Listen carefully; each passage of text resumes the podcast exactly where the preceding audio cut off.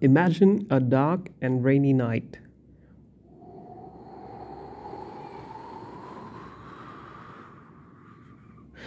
And there's this sewer line, and you're inside the sewer line, okay? And you're covered in feces and you smell like hell, and you come out of the end and you're like,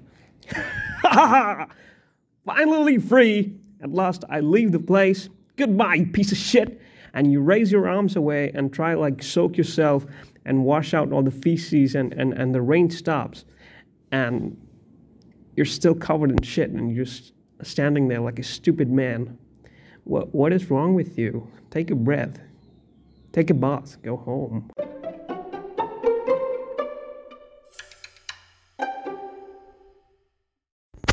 Hello and welcome. This is the movie podcast. Uh, you know which movie I was describing earlier. Uh, of course, you know you you read the title, and here you are. Uh, Shawshank Redemption. Oh, and and by the way, good morning, uh, or or good night or good, good evening. I don't know when you're listening to this, and it doesn't matter. It's still raining. It's dark. It's cloudy. There's no sunshine, and I feel very depressed. Rain makes me depressed. So I thought, why not do uh, a movie about hope? So here we are Shawshank Redemption. Uh, this is a podcast about movies, as you might have guessed from the title. Uh, so um, uh, I was thinking maybe I should do this bit like I describe what I do. So I I select these relatively unknown uh, but quality movies, and I talk about them, and I ramble, and I and I uh, jump from place to place, and it's very chaotic, and I just hope that all this work, all this circus, is going to some way, somehow, push you to watch the good movie and enrich your experience uh, in the suffering called life. So, let's begin, shall we? Uh, I'm still working on that intro. I should like have something better to say about the podcast. Anyway, uh, Shawshank Redemption, 1994. Uh, it is based on uh, a novella, uh, which is like a short novel by Stephen King. It's in the name. He's he's the king of let's say writers, not writers, but at least uh, horror fiction. Stephen King, horror fiction. I'm very scared of horror stories, movies, books, whatever. I I, I absolutely despise uh, the genre. But I read one book written by Stephen King, which was not about horror. It was about how to write. The book is called On Writing, a memoir of the craft. So uh, it's a really good book. Uh, those those who aspire to be writers, screenwriters, or just you know um, creative writing, definitely give it a shot. So there's been many movies based on the work of Stephen King. He's still alive, by the way, and he's kicking and still writing better and better. So sorry for the disturbance. That's my dog. Uh, okay, so I've seen only one movie based on Stephen King's works. This one and, and another one. Sorry, two. So there's Shawshank Redemption, and some of you might have seen It uh, the the clown movie, which is very very scary, by the way. I, I watched when I when I was in college, and uh, to those who watched it with me, kudos to you guys. You know who you are. Thank you for being there. I was really scared, even if I didn't show it. Anyway, so Shawshank Redemption. Uh, let me talk about the the well, what do you call reputation or the essence or whatever. Uh, most commonly, this movie you will find on the best movies, the f- best 50 movies, or best 10 movies, or the movies that will change your life, or movies to watch when you're depressed. These lists, you will always find this movie on that list. Secondly, this is probably the highest rated movie on IMDb, 9.4, uh, which is like the highest rating ever given to a movie out of 10. So, 1994. This is the same year in which Pulp Fiction came out. Have you seen Pulp Fiction? Yeah, great. I, I saw it a few days ago for, the, for like God knows how many times I've seen it, but I saw it again a few days ago. Okay, anyway. Uh, so, Shawshank Redemption was not received uh, in a in a like a huge way. It was just a normal movie, but it has underwent a kind of a re-evaluation over the years and by the critics and the audiences, and it has become one of the greatest movies ever made. So it's kind of a big deal. Many people have praised this movie as an inspiration in their life. Uh, as I mentioned earlier, I'm making in this depressing rain season, so it's a movie about hope. Uh, I will briefly discuss the story of this movie. Uh, so it's it's about this banker guy who's who's like a very successful and smart banker. His name is Andy Dufresne, uh, who is like uh, he's sent to prison on the charges that he murdered his wife and her lover. So, although he claims to be innocent of this crime, he uh, he claims that he did not kill these people, and so. Uh, there's not enough evidence to prove that he he didn't kill them and he's found with a gun and he's uh, drunk on that night and there's uh, like uh, discrepancies in his in his uh, statements and all. So he he gets convicted and he gets to sent to a jail for serving two life sentences. Uh, so that's like 50 years I, I guess. Like two murders that's 50 years 25 years per life imprisonment imprisonment. So Andy Dufresne he's like he's like probably in his in his uh, early 40s or something. So he gets sent to prison. All right. So shawshank is the name of the prison. Shawshank uh, which is from the title of the movie. It's it's the name of the prison. So andy gets sent to this prison. So it's basically about how how uh, it plans out and how his life goes through uh, through through the prison life. So first, he, it is described that he's not like very adjusted, and he he keeps reserved, he keeps to himself, and there's a lot of torture exposed, uh, and he's exposed to, and so all this is like described by another guy, another character, whose name is Red, played by God Himself uh, some of you might know him by another name called Morgan Freeman, who, who is God, obviously. Have you have you heard the dude? sounds like God. So and and he has played God in some movies, I guess. So uh, so there's God, aka Morgan Freeman, or aka Red.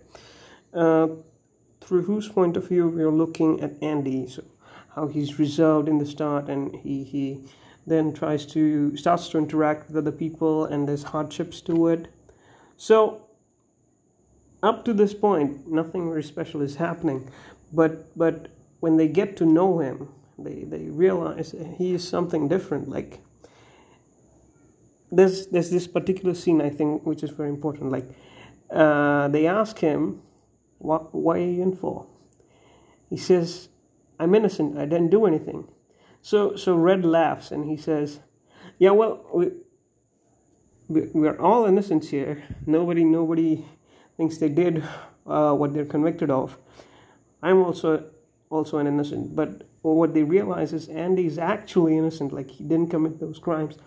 And then there are some moments where they prove that he's very smart and very like talented and charming in in his own way. So that goes on, and you should see the movie for that. So the point is, he he uh, becomes.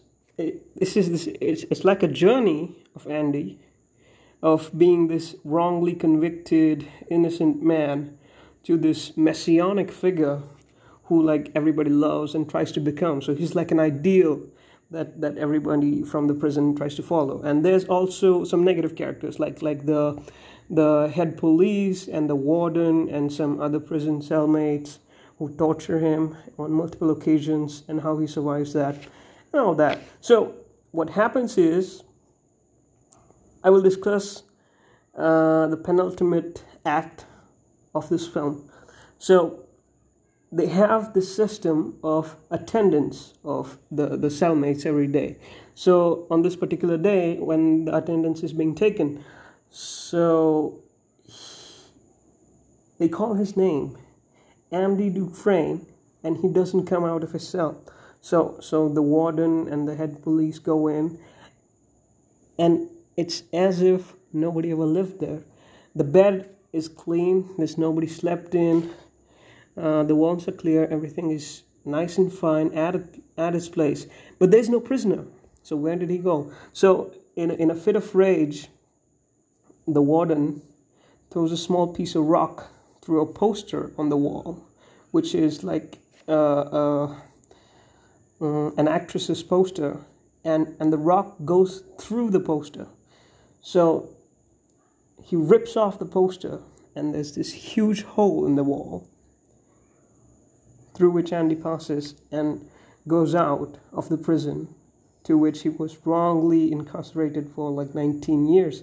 So the main point of the movie is he he gets out of prison. So in the intro, when I was saying like he escapes to the sewer, sewer line, it was actually the uh, this this incident I was talking about. So he escapes through prison. So that's basically the story, and then he goes to a particular place. He launders money for uh, for the warden, which he claims afterwards, and all that. So watch the movie for that. Okay, no spoilers. It came out in 1984. I said it's about hope. So what did you expect? Like he's he's in prison, he gets out. That's that's the hope part. So what's the movie about?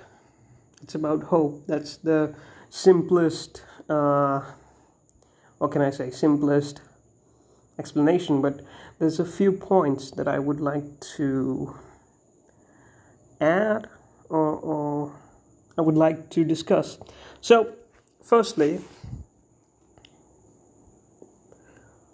this uh, mostly I discuss Western films. So, uh, one common, uh, let's say, theme or, or influence on most Western literature, movie, films, music, everything is is influenced by the Christian mythology or or the Bible, right? So Bible is a lot of stories brought up together. So there's a lot of archetypes like characters. So Jesus is this this messianic figure, which which uh, has promised the the better world, or he he suffers for your sins, or he's he's like this innocent person, right? So the most innocent person will suffer the most. That's like one of the themes of, of Jesus' life described in the Bible. So he's a very innocent guy. He's never done anything wrong in his life, and he gets crucified. Like that's the worst possible death. You get nailed up to like two pieces of wood. That's a very difficult way to die. So this this allegory, like this is the Christian theme uh, behind Shawshank Redemption. Like he, Andy Dufresne, he's innocent, he's wrongly convicted, he's tortured by his uh, uh, fellow cellmates, his warden, and everybody else. So he's he, he goes through this uh, period of torture and torment throughout his stay. Let's say that that is a metaphor for life, like what we are living through this this uh, suffering, as I mentioned earlier. Life is suffering. So he goes through all that to emerge, to to uh, what can I say, um, incarnate as this messianic figure. So this is a underlying biblical theme of this movie. So very interesting, and we can define like uh, the the prison defines uh, life, and the other inmates, which are good, they're, they're people, and the warden is Lucifer or Satan or uh, Beelzebub. He's like the uh, this this fallen angel. Like he's shown to be very religious, but he also launders money. So that's like Lucifer, who was an angel, uh, who's considered fallen, and then he becomes the the ruler of hell. So this is like the Christian underlying theme that that this movie has, and that's one.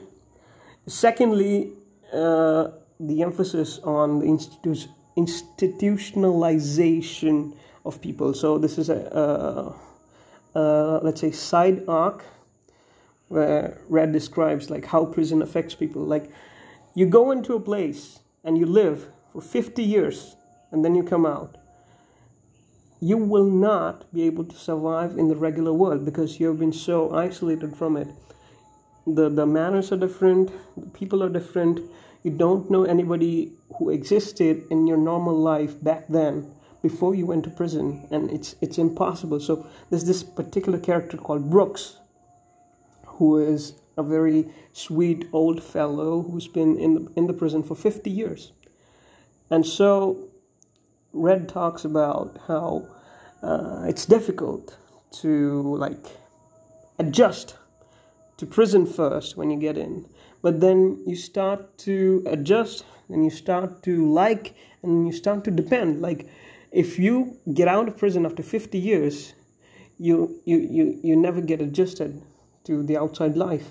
And that's crushing you. That will make you depressed. And what happens is, Brooks, after 50 years, he goes out of the prison. He's like 70, 75 years old, I guess. And he, he could not adjust to the life outside the prison. So he takes the, the extreme step. He, he takes the extreme step. He, he he kills himself okay so that's very very sad so what what what the underlying theme here is that the routineness of our life is so comforting to us we we we might say we despise it like for example some people have this urge of traveling right they they they start a job at like 25 and and they say yeah, I want to travel and I want to do it. Let me save some money. After five years, they've saved some money. They say, oh, my, my, my kid is there. My kid should grow like a couple of years, then I will go for travel. And then you start liking this life so much, you never take that trip. You never do do that thing you wanted to do, that, that craft you wanted to do, or the instrument you wanted to learn, or anything that that you, you, you never do it. So this this this liking uh, I will give an example. Uh, some some of you might have read The Alchemist, uh, very famous book, Paulo Coelho. Uh, great book.